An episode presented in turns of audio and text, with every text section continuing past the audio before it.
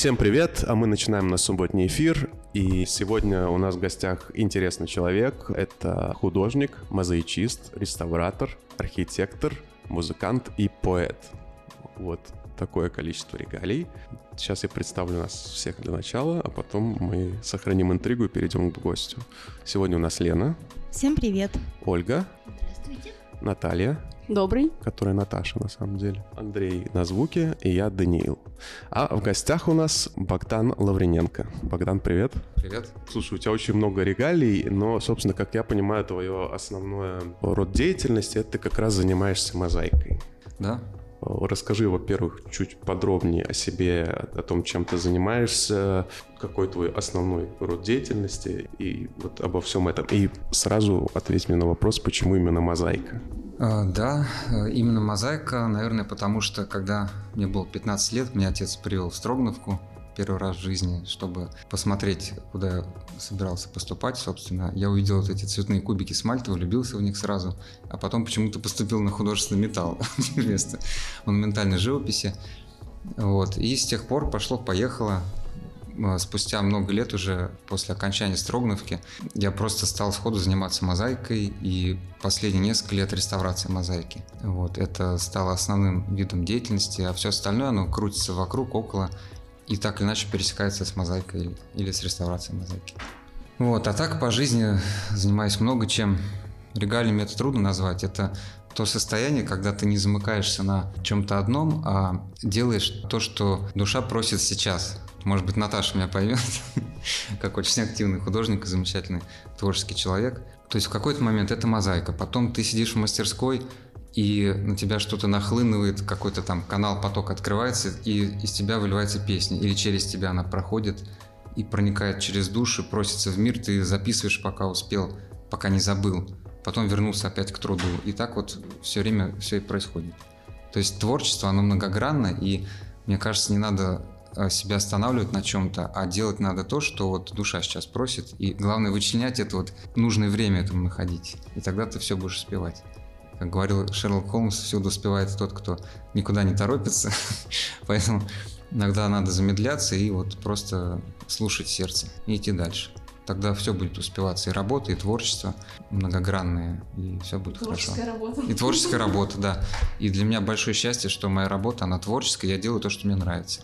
То есть тебя так фактически тянуло именно к мозаике, вот тебе просто нравится этим заниматься, ты чувствуешь себя как сказать, на своем месте, когда ты это делаешь, получается. Да, ну не только в мозаике, и в мозаике, и в музыке. Допустим, мозаика — это же очень многогранное искусство. Это не только когда ты сидишь на одном месте, выкладываешь из кубиков изображения, да, из кубиков какого-то материала.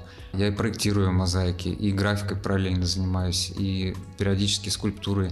Одно время, которое увлекался очень сильно в Строгновке еще учась, и монтаж мозаики, и в контексте реставрационных работ, и демонтажом мозаики мозаики, и исследованиями, и поездками. Допустим, реставрация мозаик включает в себя огромное количество всего-всего. Мы ездим в такие своеобразные экспедиции, изучая старые э, мозаики наследия советское, например, по заброшкам, по пионер-лагерям старым и так далее. Все это очень многогранно, и такая насыщенная творческая жизнь получается, настоящая какая-то. То есть ты не просто все время медитируешь, сидя в мастерской, а ты находишься в движении, в каком-то поиске в Изучении, в изучении, да, да. И через искусство ты понимаешь себя лучше постепенно и жизнь вокруг себя, и людей вокруг себя. Потому что так или иначе в контексте искусства притягиваются очень интересные творческие личности, и у которых я многому учусь. По поводу медитации в мастерской мне очень захотелось рассказать, э, собственно, встречу с Богданом. Первый раз мы увиделись, э, когда у Богдана был проект, это метровая снежинка из мозаики, которую выкладывали разные люди, даже те, кто мозаикой никогда в жизни не занимался. Приходили, учились, и вот свой кусочек, свой вклад э, делали в эту огромную снежинку в кристалл воды. И вот эта вот медитация, потому что это, ну, по сути, огромная мандала такая, это больше, чем просто мозаика, это совместная медитация, это объединение людей через вот этот поток. Да, да.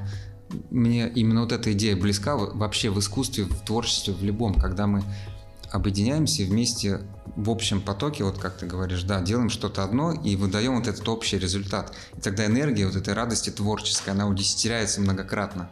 И это особенно классно. Да, мне нравится поэтому и бригадные работы, и вот такие проекты, где много людей участвуют. Не обязательно художники. Главное, чтобы им это нравилось, чтобы они вкладывали туда вот это вот «хочу», «хочу», сот... да, «хочу сотворить здесь, сейчас» и потом выдать это куда-то дальше. Это может быть и заказ, и творческая работа.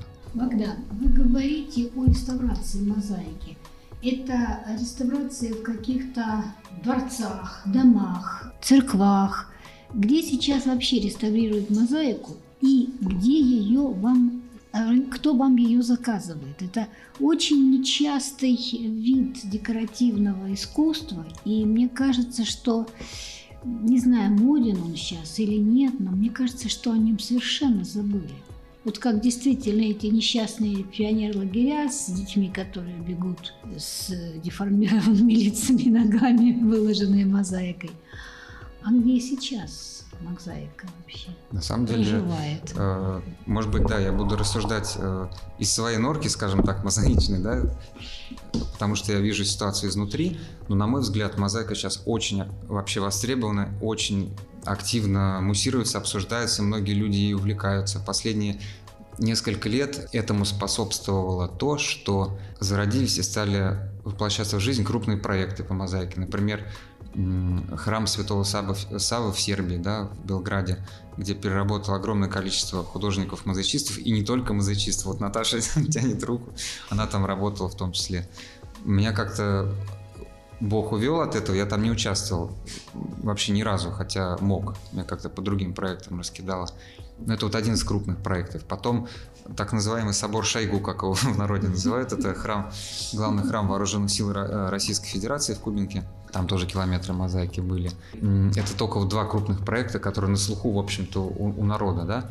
Помимо этих проектов огромное количество других проектов. Очень много храмовой мозаики.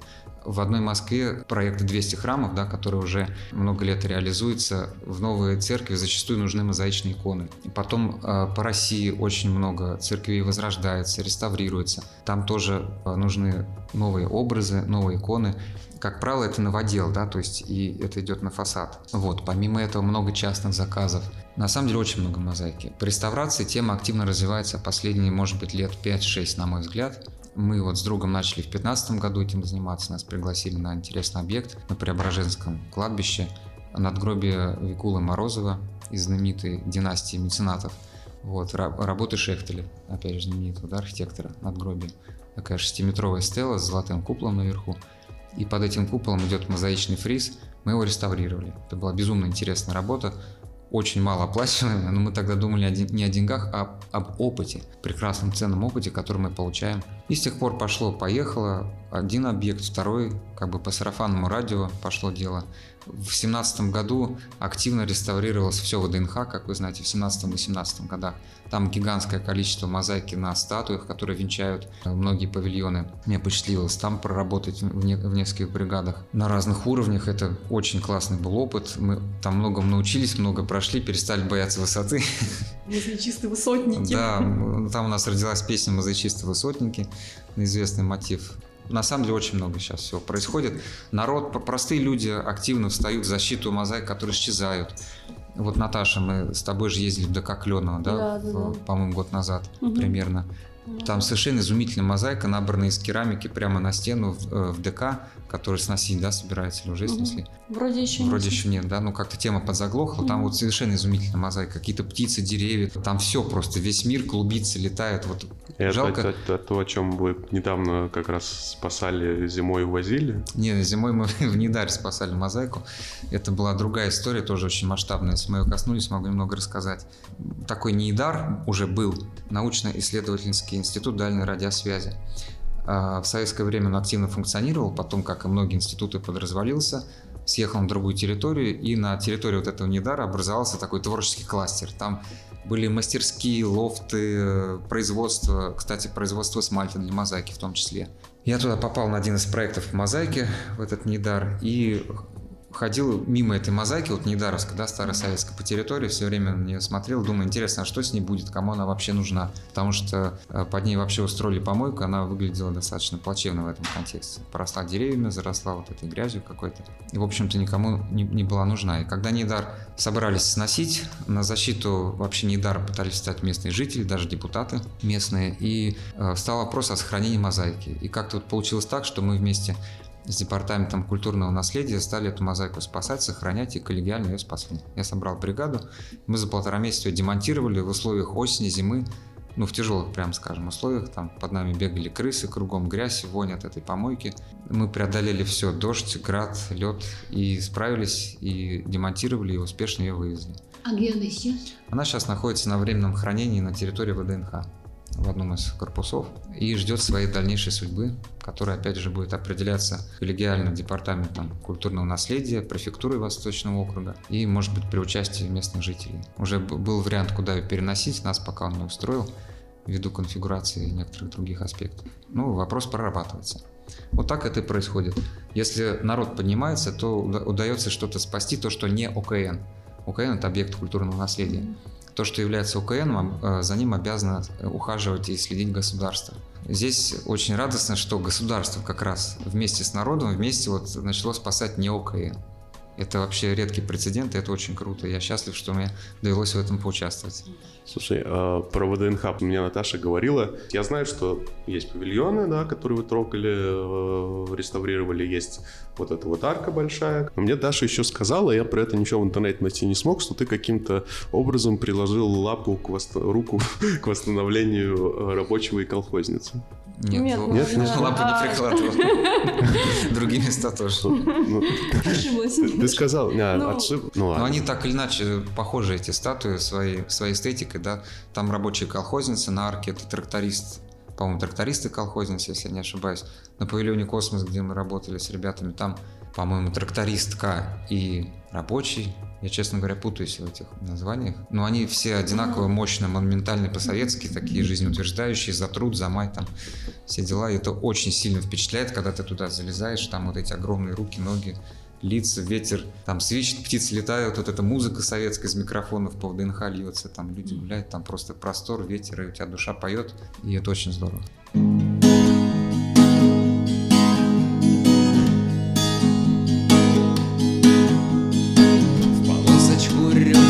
спешился казак на водобой гоня. Жужжала стрекоза, лягушка, ягоза, квакала меня. И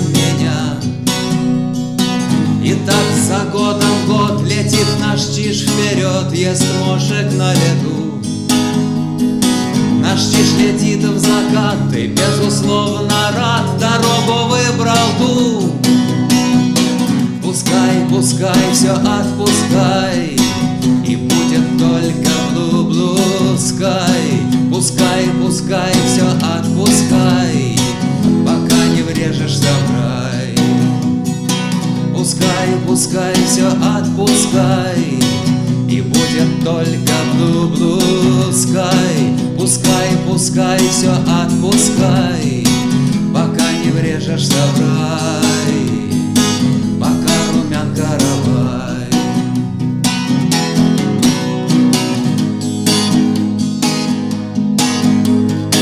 Напился конь воды, увел нас от беды и вывел на простор. Скорости дрожит, без оглядя бежит, летит во весь опор. Сметая грани в прах и тополиный пух, как теплый снег в глазах. Все небо на руках, и кто-то песню вслух, и не глядим назад. Пускай, пускай, все отпускай, и будет только sky. Пускай, пускай, все отпускай, пока не врежешься в рай. Пускай, пускай, все отпускай, и будет только blue sky. Пускай, пускай, все отпускай, Пока не врежешься в рай, Пока румян Пока не врежешься в рай.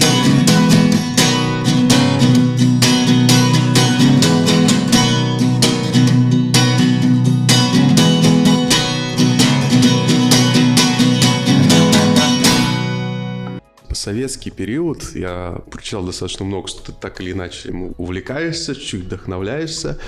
Вот у меня первое, что приходит на ум, на самом деле гораздо больше. Это вот компьютерные игры, да, типа того же там Сталкера, где это очень видно. Вот там как раз вот про мозаику, про картины, когда вот какое-нибудь здание вот советское, вот с, с каким-нибудь там очередным пионером или кем-нибудь еще, и это создает весь антураж. Это как будто бы даже, может быть, не только дополняет, сколько вообще создает вообще всю эту атмосферу. Да, да. Я даже не знаю, как это словами сказать. Вот это же какая-то и вообще вот эта советская архитектура и советская мозаика, это какой-то... Да, это какой-то, наверное, дух времени такой Да, получается, конечно, который... конечно. Вообще, насколько я, опять же, понимаю историю, в эту эпоху модернизма, так называемую, это с конца 50-х годов и по развал Советского Союза, вот в это время большое внимание ведь уделялось пропаганде, да, естественно, советской, и вот эти монументальные произведения, это и была пропаганда. Ведь как было? В советское время храмы позакрывали, да, вначале. Вообще человек, приходи, приходивший в храм раньше, он же зачастую читать не умел, крестьянин, да? Он приходил и читал э, Библию через фрески, да, через роспись, через иконостас. В советское время все это отменили, может быть, подсознательно, тут моя такая субъективная догадка, все это стали заменять вот этим монументальным искусством. Вот спуститесь в метро, где куча там фресок, мозаик тех же самых. Это, это храм советской истории, скажем так, условно, опять же, в кавычках. Очень красиво, да, да. и уютно, да. Оно Да, вот да, уютнее, чем какие-нибудь там европейские. То есть я был прикольно, то есть в Канаде, например, двухуровневая. То есть ты идешь по какой-нибудь станции, там несколько уровней, на них еще там играют какие-то музыканты, еще что-то. Очень круто, но то есть в каждом есть какой-то свой шик. Но это не просто уютно, это вот действительно очень э, много рассказывает о времени, о идеалах, о, э, том, что э, люди делали, что стремились сделать, Да, да, да, да, мир да. Трутмай. Форма наскальной живописи. Да, да, да, да, да. Форма идеологии, форма э, агитации, да. Плакат, монументальная мозаика, монументальный рельеф какой-то. И люди, которые тоже э, во, во многом, может быть, безграмотны, я не уверен, что все там читали то, что говорил ЦК КПСС, но по улицам ходят все, и мозаики видят все. И это пропаганда, и во многом очень хорошая пропаганда. Вот если посмотрите на советские мозаики, что там в основном? Семья, труд, май, мир, космос, растение растет, кто-то держит в руках росток. Идет семья на фоне, не знаю, колхозников и завода, которые мирно трудятся, радуются. Это же классно. Да, иногда там и революция, естественно, воспевалась, и куча с изображением Лениных мозаик. Мне больше нравится вот эта вот человеческая составляющая этого искусства. Почему сейчас так не делать, мне непонятно. То есть очень редко сейчас где-то Сейчас опять- потребительское. было. да, сейчас, наверное, общество, вот это потребление, к сожалению, мы в нем живем и так или иначе участвуем, но мы можем сохранять вот эту добрую идеологию, если можно так выразиться, в том числе через сохранение советского вот этого монументального наследия. Поэтому мне особенно нравятся мозаики, где пропагандируется вот этот труд, мир, семья и так далее, и так далее, космос. В этом же Неидаре мозаика, там стоят три инженера с перфолентой в руках, а вокруг там клубятся планеты, там Земля, какие-то радиоволны летят, космос, там все так движется, дышит. Мгм. Мне это вдохновляет, мне это нравится. У меня в связи с этим вопрос, а какие тенденции сейчас в современной мозаике? Она как-то повторяет советские э, мотивы, приемы или какие-то церковные, или что-то новое появилось? Насколько я могу судить, одна из основных тенденций – это церковное искусство, но это скорее отдельный пласт современной мозаики. Так или иначе, это востребовано, опять же, ввиду возрождения храмов и так далее, и так далее. А это вот одна такая большая тенденция. И второй большой пласт, мне трудно его идентифицировать как-то. Это, это все что угодно. Это и, и микромозаики, и там и пейзажи, и какие-то абстракции – и мозаики на объеме и так далее, и так далее. Я бы не сказал, что это какая-то одна канва, в которой все творят. Это огромное количество Свобода. всего. Абсолютная свобода, да. Зачастую это не очень эстетично и красиво, на мой взгляд. Но это опять образ современного искусства. Оно хаотично во многом, и все делают, что хотят.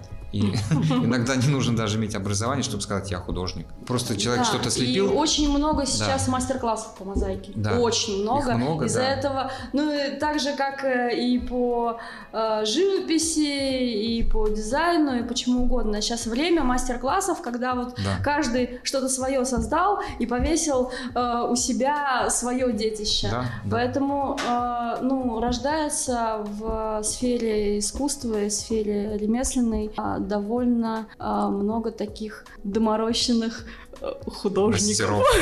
Мастеров. Да. В которых утопают э, профессионалы. Слушайте, ну это же тоже э, символ эпохи потребления. Того, что мы что-то себе за полчаса слепили, набросали у всех дома, у каждого свое какое-то такое. Свой пузырь Карманное произведение искусства. Вы знаете, мне кажется, это, это неплохо на самом деле. То есть есть профессиональная среда художников, да, где вот художники с образованием, там, с чувством гармонии уже встроенным в, в психику во время обучения или еще каким-то образом, они создают какие-то, скажем так, общественно значимые произведения, или, по крайней мере, так должно быть. Вот. Зачастую так и есть.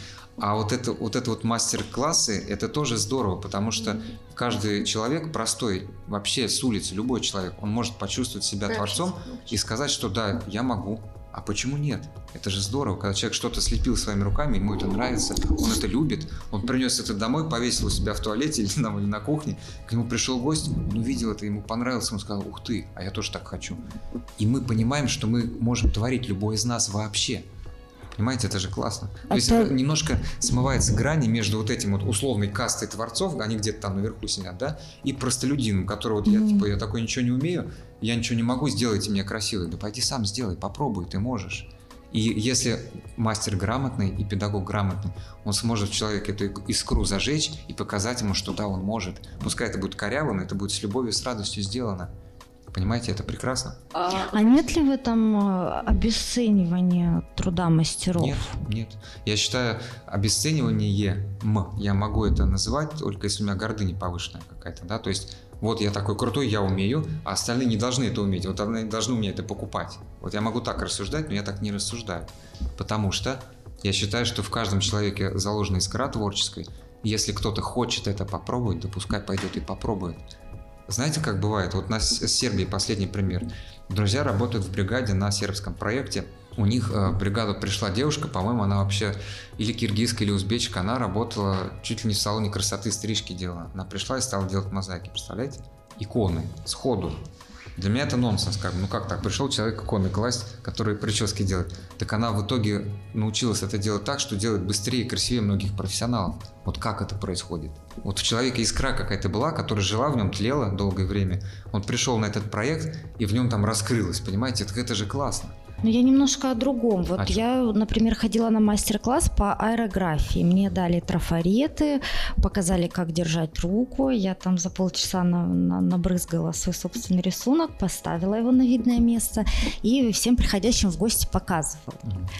И вроде как, знаете, как будто я уже и могу в аэрографию. Я хочу сказать, что мастер-классы, они сделаны по такому принципу, что при минимуме усилий талантов у нас на выходе что, что-нибудь да получится такое более-менее а, удобоваримое. И так вроде как начинает казаться, что это и легко, что и ничего такого, и за что вы там берете деньги, и картина это что там на, намазюкали, и вот э, час потратил, и смотри, это стоит она там, не знаю, 30-100 тысяч рублей. То есть какой-то вроде, ну, я могу честно сказать, я э, не художник, но я уже взрослая, пошла заниматься в студию, меня научили рисовать масло, ну как, мне дали холст, масло, и я рисовала. На выходе получались симпатичные картинки, мне очень помогал преподаватель, я этого не замечала. И я вдруг стала э, позволять себе видеть недостатки в чужих работах и э, где-то между делом упоминать, что я тоже своего рода художник. Мне нужно было очень много посмотреть других работ, посмотреть, как работают другие мастера, чтобы признаться в себе в том, что нет, я могу творчески что-то там а, дома у себя сделать, но я не художник, и мне очень много надо учиться, чтобы так себя назвать. Но мне кажется, это хорошее осознание, если это пришло искренне, опять же. Но это не мешает тому, что ты взяла и сотворила что-то. Это же правда? Ну, тебе же было это радостно, когда ты это делала, например, вот это ну, параграфии вот что-то или писала картинку. Что, что тебе это дало вот в процессе? Мне это дало чувство, что я, что то, что делают мастера, не так уж и сложно. А, вот так. Да. И мне кажется, что это... Наташа, это сложно, скажи. живописец. А, я переоценила это свое мнение, но я с ним долгое время ходила. И мне кажется, что с обывательской мы очень часто люди э, склонны обесценивать работу. Ну, то есть это э, касается, не знаю, программистов, вот всех как будто это легко. Ну, вот. Слушай, мне просто кажется, что это, знаешь, вообще свойство человеческой психики многих людей, и они многие так делают. Но мы не можем, мне кажется, винить в этом мастер-класс или какой-то один вид искусства, потому что это проявляется во всем, да, и в программировании, mm-hmm. и в чем угодно, и в политике, и во всем. Ну, оно есть во всем, просто проявляется в том числе и в этом. Вот, например, у меня по-другому в этом плане, что вот я пришел на керамику, а у меня, как говорила моя давняя подруга, ручки и жопки. В общем, я не, ну, я не очень хорошо что-то руками делаю. Вот оставим такую формулировку. Я не стал чем-то кидаться. Я смотрел, насколько все тяжело, насколько, чтобы научиться чему-то, вначале нужно учиться вот делать чай, чашки, потом там жгуты, потом ты сделал, но сломалось, или даже э, ты сделал, но не сломалось, и все хорошо. Но по хорошему счету ты вот смотришь на свою работу и смотришь на работу вот э, Даши, которая у нас-то ведет уже там три, три года или четыре, и, и вроде одно делали, у нее такое. И ты ходишь вот каждый день и учишься. И у меня нет такого мне кажется, может быть, это еще свойство. Каждые люди реагируют по-разному. У меня нет такого, что вот что это легко. Хотя, наверное, я могу понять когда хочется. Есть, есть соблазн, да, когда это самое, ты, ты приходишь, тебе это легко дается, такой, ну чем вы вообще здесь занимаетесь? Что вы там 10 лет учились? Ну что ж, я пришла, вот сразу это сделал. Ну что за история вообще такая? Поэтому, ну это какой-то соблазн, наверное, да, такой больше. Может быть. Мне кажется, к этому по-разному можно относиться. Люди могут прийти ведь на мастер-класс, чтобы лучше понять то, что они видят, вот из этого искусства, да, чтобы понять, как мастер работает, как он это делает, да, это же проникновение внутрь, в этом же, наверное, интерес во многом, да, когда люди идут на мастер-класс, и кто-то потом может начать это активнее развивать в себе и идти дальше, кто-то вот как это, э, значит, женщина Сербия, может, там языческой теперь станет, может, она перестанет там парикмахером быть, ведь мы не знаем, в каком возрасте у нас что-то раскроется внутри, а творческая искра, я уверен, она у каждого есть. А может быть, она перестанет потом делать мозаики и будет более радостно свои прически там лепить на, на чужих головах, понимаете? Не, непонятно. По Поэтому пол... все это хорошо, мне кажется. В общем, друзья мне подарили искренне, радостно и гордо картину по, по номерам, э, алмазную мозаику. По номерам в смысле? В смысле, это когда вот кружочки такие вот алмазные, мозаичные выкладываешь, вот каждый по номеру. А, я понял, как в детской раскраске. Как в детской раскраске, да. Да, да, да, все, я понял. Вот, и для меня это было ну, не только неожиданно, но и я отходила достаточно долго от этого подарка, но тут э, увидела эту мозаику дочка и очень сильно ей искренне, кстати, порадовалась, и для нее это вот какое-то успокоение такое медитативное оказалось, которое очень приятно и полезно, то есть э, что для одного кажется детской раскраской, совсем детской, то для другого, для, ну, для психики просто даже полезно. Вот. И тоже кажется творчеством. А почему нет? Вот если ребенок порадовался, ну, когда ребенок радуется, это же хорошо. Он порадовался, ну и все. Ребенку 22, ну, ну, ладно. Да и ладно. Да и ладно. Бывает, люди в 50 лет устают радоваться, и что, они взрослые от этого, что ли? Да нет, мне кажется, взрослый это когда он в 50 может как ребенок порадоваться. Так это же классно. Ну и пускай эту же, э, грубо говоря, эту мозаику мы же не лепим там куда-то на фасад, не знаю, там не, не несем на куда-то вот украшать что-то там такое, скажем, эстетическое, сделанное там в канонах чего-то, правильно?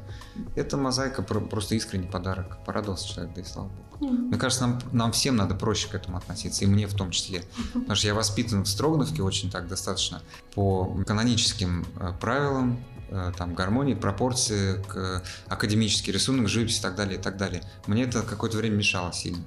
Вот, потому что я помню, как я рисовал в детстве, я сейчас так не умею уже. Угу. Мне надо опять учиться теперь переучиваться в того ребенка в плане свободы творчества, угу. но уже используя вот эти академические моменты хорошие, грамотные. Угу. Потому что законы красоты никто не отменял, пропорции никто не отменял, золотое сечение тоже никто не отменял, угу. цвет и композицию тоже никто не отменял. Просто если мы это используем и добавляем в это свою вот эту радостную дет, детскость и творим, вот это и есть вот это настоящее, на мой взгляд. Поэтому и образование важно, академическое, большое, хорошее, и мастер-классы в этом плане важны. И Вот. свобода и искренность очень Да. важны. Вот если мы достигаем вот этой гармонии в сочетании всего этого, это и есть самое настоящее, на мой взгляд. Потому что бывают профессионалы, офигенно они все делают, грамотно, качественно, правильно, но бездушно. Ну, вот, Слушай, мне кажется, еще и наоборот. главное внутренняя э, наполненность Да. и э, умение и желание выплеснуть это на Да, э, ну, свое произведение. совершенно верно. Любое. Это, это основное, на мой взгляд, даже. То есть, может быть, оно где-то не совсем грамотное, но э, там в чем-то внешнем, да, но внутри оно наполнено, и это будет фонить из него потом. Мгм. Вот твои картины фонят. Я смотрю, мне из нее льется, что и мне это нравится, понимаешь? Хотя я знаю художников условно более Ну, профессиональных, понятно. чем ты, Да. где-то там они отучились, у них офигенно все классически красиво, но я там не чувствую ничего. Потому что искусство мы же ощущаем прежде всего. Поэтому я не понимаю искусства, когда вот там мелькнула где-то статья, уж не помню, то ли год назад, то ли два, там кто-то прилепил скотчем банан куда-то там на- на стену или на холст и сказали, это искусство. И продали там за сколько-то миллионов, там, я не помню чего. Я думаю, господи, что это? Но это бизнес, это другое совсем, другое состояние. Вот. А, Есть какой-то фильм, я все время я забываю, я сейчас, пока вы говорили, пытался вспомнить название, так и не вспомнил. Там как раз вот про ребенка, который пел, и он там остался один, там без родителей, и он там пел как, ну я уже не помню весь сюжет, я помню, что он пел там в коровом, условно, то есть там в стойле стояли, может быть, кто-нибудь помнит, какой-то офигенный фильм, как он называется? И он пел как вот коровам стойле, в этот момент там его нашел профессиональный музыкант, просто он там шел, услышал, что кто-то там в стойле поет, что за дела вообще, пришел, посмотрел, э, выкупил этого мальчика, то есть он очень с душой, условно, пел коровам, и э, вот он как раз, тебе вот сейчас нужно вообще оставить все, как ты умеешь петь, он вот показывает, как он его учил вот именно технике, там раскрываться, чтобы можно было петь, чтобы он правильно пел и все такое. Вот когда он научился технике, вот опять нужно было вернуть вот э, то, как он изначально пел коровам. Вот, да, настоящее. Да, да, да, да, да, да, вот. Я помню другой фильм, я его не смотрел, мне друг рассказывал тоже про пение. Там какой-то мужик в ванной пел очень красиво в душе. И кто-то его тоже услышал, да, выкатили, Да, да, да. пригласили на сцену, по-моему, комедия какая-то, да, а у него там так не получалось. Его стали в душе выкатывать на сцену, он там пел прекрасно, все зрители рады. То есть наша задача, и моя в том числе, просто вспоминать те моменты в жизни, когда мы где-то там на сцене или на профессиональном поприще, или где-то делаем что-то очень важное. Вспоминать, как мы это делаем, просто сидя в там, своем углу, просто так. То есть, когда ты простой, у тебя все получается искренне от души и правильно. Мгм. Правильно это как бы гармонично от души, вот что такое правильно. Потом уже всякие каноны, на мой взгляд. Вот, ну, когда это в сочетании, это высший пилотаж. У Ани Бену, кстати, есть чудеснейшая сказка о певце, который сначала э, пел про доброе, чистое, светлое, и души там расцветали, и все там э, старались э, творить добро. А потом он захотел э, славы денег, э, свой ресторан и прочее, прочее, и начал петь там, ну, и про еду, и про там развлечения, и про прочее э, в этом роде, и все глубже в это погружался, и начал расти дракон, с которым потом пришлось сражаться, и когда вот он победил этого дракона и начал петь про радость, город был спасен. Я уже один раз на эфире вспоминал это интервью. В общем, я смотрел интервью тоже с каким-то э, скульптором, по-моему. Ну, то есть он делал такие, я не знаю, как это называется, небольшие фигурки. Очень Стату- крутые. Статуэтки, наверное. Да, да, да, да, да, да. Вот. И как раз вот с ним вот было и интервью, и вот я что-то очень запомнил, потому что, может быть, я не полностью посмотрел интервью, э, запомнил очень момент, где э, вот он говорит, что есть вот этот момент, когда ты понимаешь, что ты можешь либо вот остаться на этом уровне, когда там у тебя клиенты есть, когда у тебя как бы база есть, тебя уже все знают, и, собственно, вот остаться на этом уровне и просто штамповать вот то, что ты штамповал, и все будут это хавать, и у тебя будет как бы много денег, а особо ничего не делать не будет. Но при этом ты начнешь внутренне просто умирать потихоньку. Деградировать, да. Да, да, да. И вот, и вот он говорил, что вот есть вот этот момент, который очень важно видеть, что вот в какой-то момент, вот что уже пусть страшно, пусть рискованно, но идти за душой условно и вот переходить вот на этот новый уровень, где ты мало что знаешь и что, ну, ну вот куда тебя вот тянет, что тебе интересно. Вот, вот, вот, согласен, да, да. У тебя то же самое получается. Ну, по сути, да, я стараюсь этого направления придерживаться. Стараюсь не делать то, что мне не близко, во-первых, и делать то, что мне нравится искренне, честно. Поэтому я, может быть, не очень там успешен, скажем так, в привычном понимании этого успеха, или вообще не успешен. Вообще мне трудно даже понять, что такое успех до сих пор. Хотя вот мне нравится определение Боба Дилана успеха, да, если я не ошибаюсь, Боб Дилан сказал, известный музыкант, что вот он говорит, если я просыпаюсь утром и засыпаю вечером, и между этими двумя событиями делаю то, что мне нравится, я успешен.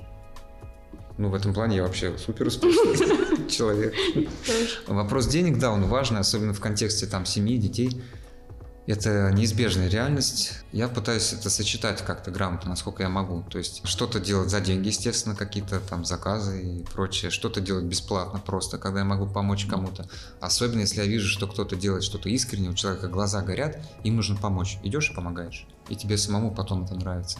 А что-то вообще от души для души делать, вообще не ожидая ничего. Даже музыка, например. Мы одно время пытались встать на такие условно коммерческие рельсы, там лет 6 или 7 назад, я почувствовал, что не то что-то начинается. Я не мог объяснить, почему даже. Я почувствовал, что не то, и у нас тот состав в итоге развалился естественным образом. Мы там как-то не нашли общий язык. И потом просто начали играть дальше, и все. И вообще не думаю, куда это приведет даже, это не важно. Потому что пока я жив в этом теле, я могу делать то, что я делаю. А куда надо, Господь выведет.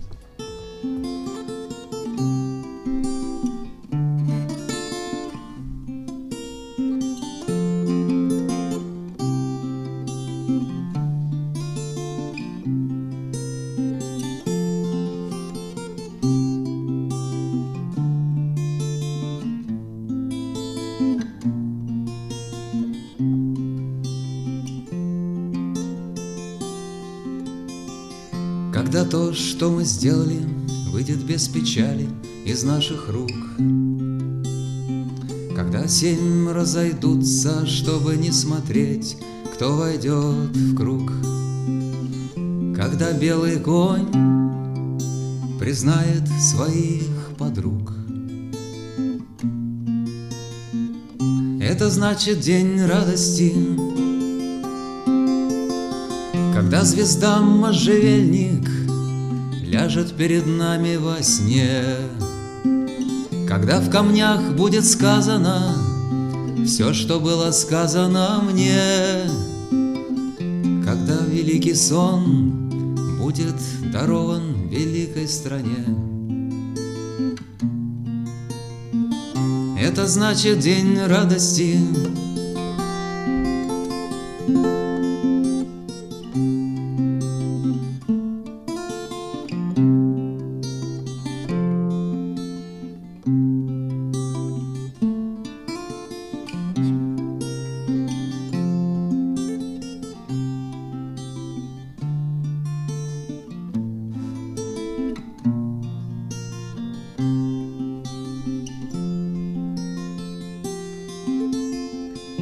Когда то, что мы сделали, выйдет без печали из наших рук. Когда семь разойдутся, чтобы не смотреть, кто войдет в круг. Когда белый конь признает своих подруг. Это значит день радости,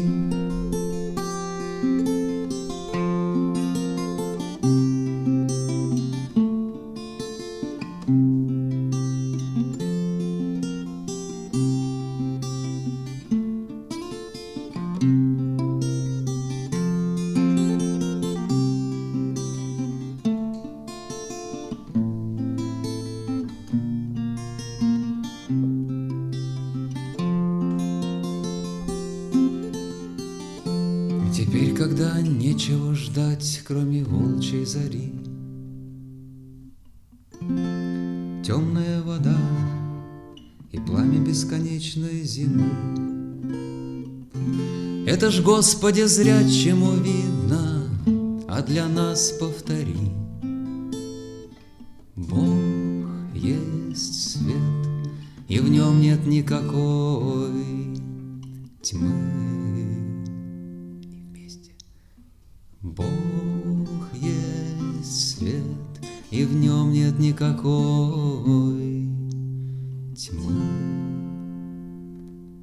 Знаете, я о чем подумала? Мы говорим с вами о каких-то вещах, которые не всем доступны. Почему? О чем? Мне, например, нет. Что, что конкретно? Ну вот я очень сильно, я не, когда очень внимательно слушаю творческих людей, а, потому что в них что-то такое, чего во мне нет. Я очень хочу уловить. Ощущение того, что тебя куда-то ведет, что ты зачем-то следуешь, что тебе что-то нравится даже, а, не всем доступно. Мне кажется, что большинство людей делают то, что могут, или чему их научили, или то, что э, вот доступно сейчас. Они даже не, мне кажется, какая-то прямо, то ли это что-то Богом дано от рождения, то ли это как-то в нас в детстве формируется. Я не знаю, вот это, вот этот, э, какое слово вы сказали, когда пе- песню, э, когда говорили, что можете отвлечься и написать песню? Поток. Через нас идет. Да, да, да, через меня не идет. А чем ты занимаешься ну, по жизни? Какая ст- стезя у тебя? Сейчас я учусь Ну, кого? На клинического психолога. Отлично. До этого я работала бизнес-аналитиком, до этого я работала в продажах и в обслуживании в колл-центре, официанткой, уборщицей, а, ну так, он такой постепенный. Потом я э, вроде все это бросила, у меня была кофейня, и я понимаю, что это очень далеко от творчества. Но мне кажется, что если какие-то, если через каждого из нас э, может пройти какой-то поток, то у меня где-то вот выходное отверстие забилось чем-то другим. Может, ты А, в поиске находишься сих пор, это м. нормально. Мне кажется, что не обязательно быть художником, поэтом, музыкантом, скульптором, чтобы те- через тебя шел поток. Дворник может так двор мести, что Согласна. люди придут, «О, Согласна. как здесь классно, мне нравится Полностью тут идти. согласна. А почему? А потому что человек мел двор, пел песню про себя, ему было круто в этот момент. Вот и все. Вот, вот это ощущение жизни, когда тебе круто в тот момент, Да. когда ты что-то делаешь, Это и есть поток. очень хорошо звучит Да. и некоторыми людьми просто не испытывается. Вы, наверное, не очень понимаете, о чем я говорю, так Я и могу я. понять, почему. А, ну, хорошо. Может, но- просто не нашла тут Да, может быть, вопрос. в процессе еще. Ведь у нас же нету определенного времени жизни. Условно, мне 20 лет, все, я должен раскрыть свой поток. Или там, да может, в 80 лет раскроется, я не знаю. Я до сих пор не знаю, раскрыл ли я свой поток. Я просто делаю то, что могу, то, что мне нравится, и радуюсь этому. И вижу, как многим людям это тоже нравится. И это счастье. И я просто иду дальше и пытаюсь в этом направлении развиваться. Это не обязательно происходит на работе. Да. Иногда вот готовишь какую-то вкусность для любимых людей, и ты в это вкладываешься, это творчество, это очень круто. Абсолютно. Или там цветочек посадил, или там прополол его. Конечно. Так это и есть любовь человеческая. Это наша душа, которая призвана вот это вот э, в этом просвечивать. Вот и все. Может быть, ты станешь клиническим психологом, у тебя такой поток там разольется, что будет все вообще офигенно круто, и там будешь светиться и людям светить. И Мы же не знаем, где мы найдем, где потеряем. Я не знаю, что дальше будет завтра, и мы вообще не знаем. У меня есть мечта там большая творческая, я не знаю, воплотится ли она в жизни, например. Там вот, если можно, я упомяну, мне просто хочется Да, поделиться. Мы еще до нее дойдем. Да? А, ну ладно. Я уже раскололась. Я, просто почитал. Просто мне не хочется, чтобы это раньше времени было. Мы туда пойдем еще. Или, может, сейчас пойдем. Как скажешь ты, ведущий, я подчиняюсь контексту беседы. Мне просто хочется еще пока мы... Нет, это нехорошо будет. Хорошо? Ну, ладно, пусть, наверное. Ну, Я просто хотел рассказать небольшую историю, но мне кажется, она гораздо менее ценна, чем то, куда мы сейчас можем выйти. Я не знаю. Тогда я расскажу маленькую историю, потом мы дойдем до этого, и там действительно есть много о чем поговорить, тем более, что мы уже заинтриговали прям по-царски. Самое вот яркое, было разные моменты в моей жизни, но вот, наверное, самый яркий, то, что мы сейчас условно в этой беседе назвали потоком, ну, вдохновение, наверное. Вот самый яркий момент вот этого вдохновения, ощущения как в своем месте, у меня вообще был абсолютно по-дурацки что это было в 10 классе, было тяжелое, как бы, вообще для меня время в жизни. Вот. Но что-то, короче, мы с, с моим одноклассником решили уже, что пора что-то зарабатывать, начать. Как бы, ну, 10 класс, хорошо бы уже. Вот. И мы пошли работать, раздавать листовки. И там какой-то был студенческий при Бауманке был, вот какой-то студенческий со- союз при Бауманке, уже не знаю. Вот, и там вот они, можно было раздавать листовки. И нам, как, короче, какие-то газеты нам нужно было раздавать. Там нас разделили по парам и отправили там по всей Москве, каждую вот на свою станцию метро. Дали вот эти фар фартуки, надели, там газеты.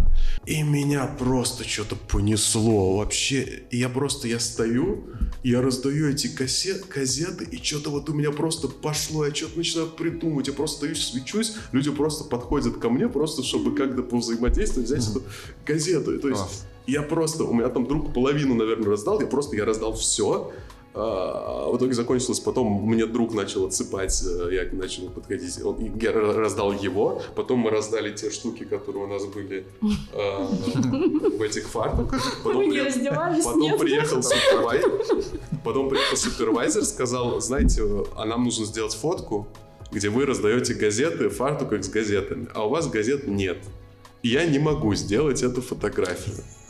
И в итоге, из-за того, что мы раздали все, нам не заплатили деньги.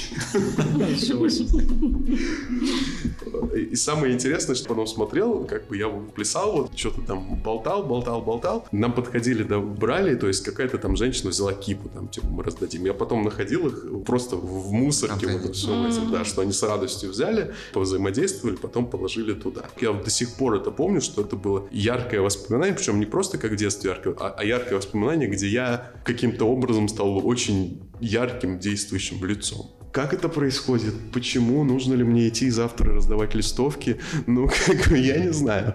Произошло раскрытие, да, такое? Да, да, да. Причем, да. Как это происходит? Почему? Не знаю. Может быть, ты артист? Ну, У меня было несколько моментов, когда я была очень ярким действующим лицом и светилась как мега-лампочка. Но это все довольно печально заканчивалось, к сожалению, потому что это называется манечка медицинским языком. Но не всегда, не всегда. Иногда вот говорят, что ты в духе, и дух в тебе, и творчество, и там какие-то потоки. Но когда слишком много химически активных веществ, когда ты весь светишься, это как хорошо, так и в долгоиграющей перспективе может быть для человека вредно. Слишком много эндорфинов. Ну да, ну, ну ох, куда мы сейчас заберемся. Да, ну да, да ну, ну всех по-разному, как да. Бы... Знаешь, вот эта вот история, где, знаешь, это есть истории, которые остаются внутри. Что-то вот читал историю, и, по-моему, это даже правда, что мужик приехал на отдых, ну, тоже какой-то работяга такой из какого-то города приехал, то есть сидит там что-то делал в офисе, не в офисе, но просто жил обычной жизнью, приехал какой-то отдых. И вот ему в процессе этого отдыха стало так хорошо, как ему никогда в жизни хорошо не было. Он вот испытал вот это счастье. Он каждый день испытывал это счастье. Потом отдых закончился. Он приехал обратно. И, собственно, на этом его жизнь прервалась, потому что как бы он не выдержал после такого счастья, возвращения. Да, да. Это понятно. На, на счастье, в принципе, подсаживаешься, когда вот ты умеешь это испытывать, э, яркое чувство, прилив сил, потом очень сложно без него. Вот, и надо себя контролировать. И я говорю как человек, который ежедневно пьет таблетки от счастья, чтобы ты понимал. Это вот я свечусь, это я под таблетками еще. Когда я их не поднимаю, я свечусь в несколько раз больше, но это, ну, это реально небезопасно. Медведева песня такая есть. А, они реально существуют.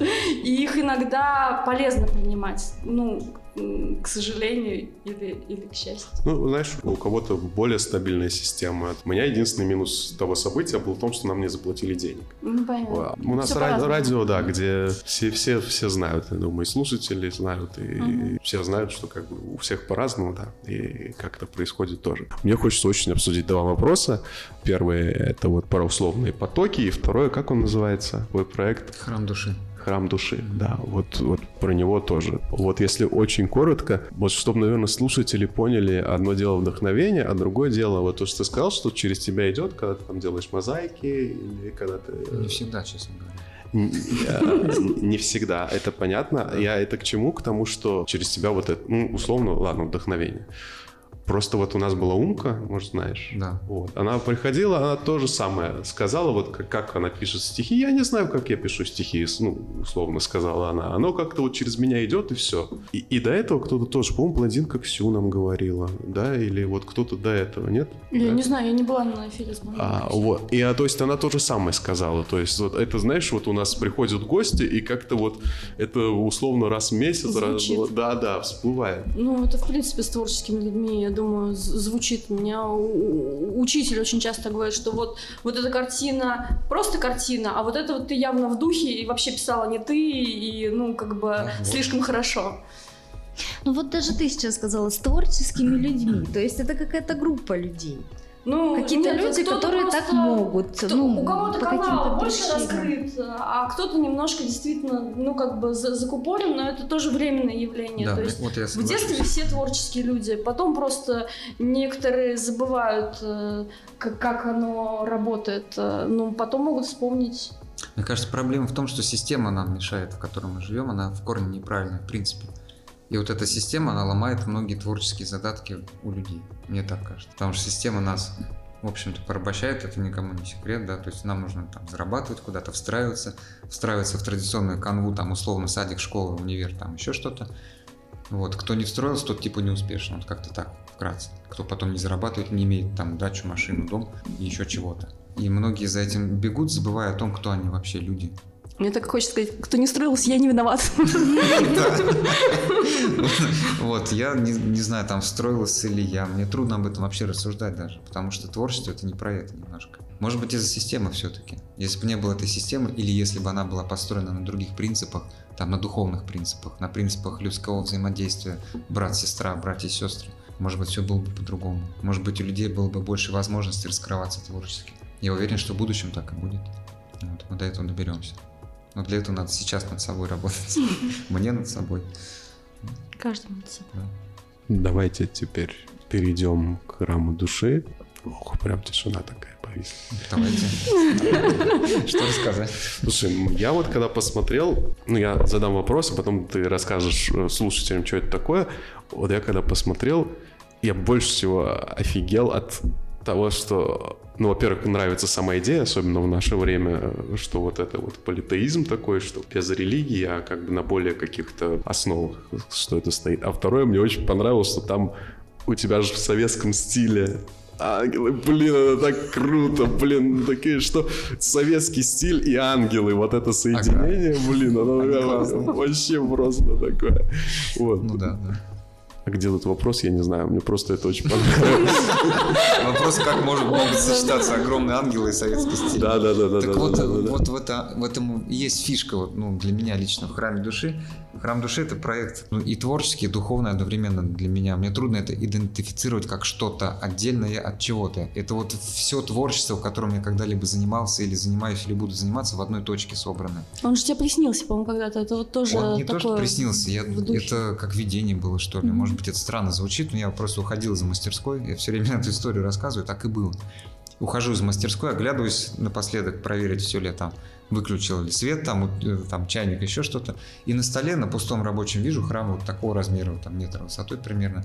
Он был какой-то четырехугольный, с Ну, как каким-то макет. проемом, да, типа макета, маленький такой образ. Мгм. Я такой увидел, ух ты, классно, и пошел дальше. И с тех пор это, это видение стало во мне внутри жить. Мгм. И я понял, что я хочу это сделать, а как и что, я не знаю. Я просто понял, что хочу, и начал делать. Вот то самое ощущение сердца тянет, я иду и делаю. И потом начал проект рождаться достаточно наивно, как-то может быть. Там, может быть, профессиональные художники некоторые на это там свысока посмотрят. Ну и ладно, мне это не главное. Я Может, это делаю не для профессионалов, а просто потому, что не могу это не делать. Он солнечный, Вот, э, храм души это храм для всех людей, вне религии, вне политики, вне обрядов, вне, вне чего-то всего вот этого, Мгм. что уже признано как канон, как правило. Единственное условие это в этом храме нельзя будет ругаться и стараться думать о хорошем. Вот, это мое такое условие-пожелание. Вот, а любой человек может туда прийти, э, там, прочитать молитву, спеть псалом, помедитировать, сотворить там хоровод, я не знаю, спеть любимую песню там про Фунтика, что угодно вообще. Все, что связано с человеком, с добром, со светом, так, как ты это видишь здесь и сейчас. Вот храм души про это. Поэтому у не- у него нет канонической какой-то истории, связанной с изображениями. он весь вывернут наизнанку наоборот. Обычно храм снаружи Белый. белый условно, да, какой-то Мгм. простой, внутри там изображение, как всякое, у меня наоборот, снаружи изображение, это мозаика, да, это огромные ангелы, через которые ты входишь в храм, попадаешь, как бы принимая на себя образ ангела. Это хоровод людей, которые огибают его по периметру, он центрический, купольный, да, круглый в плане. Ты идешь вокруг него и читаешь молитву души, которая на контррельефном фризе э, нанесена вот этими буквами, контррельефными такими, прорезанными. И вспоминаешь, что, ты, что мы все одинаковы на самом деле в корне. Ну, одинаково не в, не в смысле мы строим идем, как в романе «Мы», да, Замятина. А, Человеческие существа. да, одинаково в сути своей. Мы частички Бога, души чистые изначально. Вот в этом смысле. Вот в смысле этого внутреннего, внутреннего чистого ребенка. Вот это про это. Для меня это радость, потому что я понимаю, что это правильно. И не могу это по-другому сказать. Вот так надо, люди, вот она, система. Мы все едины. Ну да, и входишь Мы- в чистоту, в белый. да. где- Ты наполнен с этим изображением снаружи. Ух ты, хоровод, ангелы, классно вошел, а там ничего нет. А как так? А вот так. А внутри это то, какой ты есть. Потому что на белом все видно. Чтобы что-то разглядеть, его нужно поставить на белый фон, на чистый фон. Да? Вот я пришел, поставил себя внутрь на чистый фон. Какой я есть. Мне будет проще себя там увидеть, самоидентифицироваться и помолиться так, как вот я чувствую Бога. Потому что у Бога нет имен и нету названия и нету оболочки, да, то есть даже в христианстве, в общем-то, Бога не изображают в православных церквях. Там есть условное обозначение Бога Савао- Саваофа, да, такой старик на облаках сидит, но он же не такой, мы же понимаем это. Вот ты приходишь туда, и вот какой Бог, а вот такой, вот какой он у тебя внутри в сердце сейчас. Поэтому, возможно, и православные будут против этого, и многие Дух меня журят за это, журят, журят прямо православные Мгм. знакомые. Но это их право, я не, не Ой, а обижаюсь. можно поподробнее? Что говорят православные знакомые? Я не могу прямо точно описать, Ну, я могу в двух- ну как бы да, в целом, что да, это да. неправильно, что вот э, нужно там, чтобы на храме был крест, А, условно, чтобы ну, такие вас вещи какие-то, чтобы это было в традиции. следовать традиции. Всё, А я не да. могу так, понимаете? Я считаю, что Христос, Он пришел на землю не чтобы кресты ставить кругом. Он не говорил вообще, насколько я знаю, Евангелии и Библии, что надо строить храмы с золотыми крестами. Этого не было. Это мы придумали. Это наше духовное творчество, и это хорошо. Но это не значит, что нельзя по-другому. Ведь если я это делаю с любовью, строю храм, с образом Христа в душе, ведь это тоже правильно. Почему нет? Ну правда же. Да. Вот и все. Поэтому у меня наверху там не хрест, а свечка такая золотая. Свеча это образ горения души вот этого радостного маленького. Огромный костер радостный это Господь, допустим, да, а мы маленькие огоньки, да, как Святой Дух там сошел на апостолов в виде огоньков. Вот, вот эта свеча, она на верхушке храма души. Слушай, сейчас на самом деле многие в это непростое время, которое сейчас, говорят о важности объединения в разных сферах. Я сейчас не хочу там какую-то одну брать, а вообще в разных, что сейчас особенно важно, и тоже вот люди, мы сегодня такими терминами обтекаемыми иногда говорим, вот люди, которые, скажем так, тоньше чувствуют, вот я не раз слышал, что вот как раз вот сейчас то время, когда вот это особенно необходимо, вот объединяться в той или иной форме. А, Согласен? Да, да. Да, но мне кажется, это не должно быть объединение, вот которого боятся там мировое правительство, там новый мировой порядок. Это не то объединение. Это не техническое объединение, это объединение на уровне души как раз. На том уровне, когда мы чувствуем друг друга и понимаем, куда нужно пойти, чтобы помочь кому-то. Понимаем, что нужно ближнему в данный момент времени. Чувствуем, что надо прийти, идем. Вот сегодня Наташа позвонила, слушай, надо эфир, на, на эфир выйти. Я, я не успел сообразить даже, я такой, да, хорошо. Хотя не понимал, попадаю я или не попадаю. В итоге попал, понимаете? Для меня это маленькое чудо, это круто. Мне нравится с вами сейчас общаться, это круто. Понимаете, вот на этом уровне нам надо объединяться, мне кажется. И храм души про это в том числе. Вот и все. И, и это классно. И каждый творит на своем уровне. Ты творишь на своем уровне. Ну и что, что ты не художник? Да ну и что? Мне кажется, это у нас какая-то, знаете, такое идет кастирование, как в Индии. Вот есть касты, да, мы привыкли друг друга делить на какие-то... Мы делимся, что вот это студент, это там работник, это школьник, это детсадовец. Но мы все в сути единые свои, независимо от возраста. И поэтому каждый человек творческий, каждый человек живой, и каждый человек одинаков на уровне души перед Богом одинаков. Вот в чем суть-то радостная, понимаете? Поэтому нет высших и низших. Президент и бомж, они одинаковы на самом деле. Мне так нравится, что ты пришел, что мы вместе, что мы сейчас разговариваем, Взаимно. и что э, этот эфир выходит в пасхальную неделю, э, ка- когда про воскресенье, про любовь э, э, говорят и чувствуют ее больше, чем многие, больше, чем в другое время. Хотя на самом деле Пасха, она уже вот 2000 лет, она Пасха есть. Она. Да. Это здорово, что... Мне кажется, этот поток, он, он идет сейчас. Нет? Мне да. кажется, да. Что-то происходит. Так мы для этого и живем, ребят. Собрались, друг другу подарили немножко часть себя, и слава богу. А что будет дальше, это завтра видно будет. Спасибо вам. На этой ноте мы заканчиваем эфир. Напоминаю, что у нас в гостях был Богдан Лаврененко. Спасибо тебе большое, что пришел. Спасибо за интересный, наполняющий разговор и от нас, и наверняка от многих слушателей. Во благо. И вам спасибо за возможность по поучаствовать в вашем радио, поделиться радостью и создать поток, который в конце начал происходить. Спасибо. И среди участников у нас была Лена. Всем пока. Наташа. Доброго. Андрей. Андрей кивнул головой. И я, Даниил. Хороших вам выходных, хороших вам праздников. Пока. Счастливо.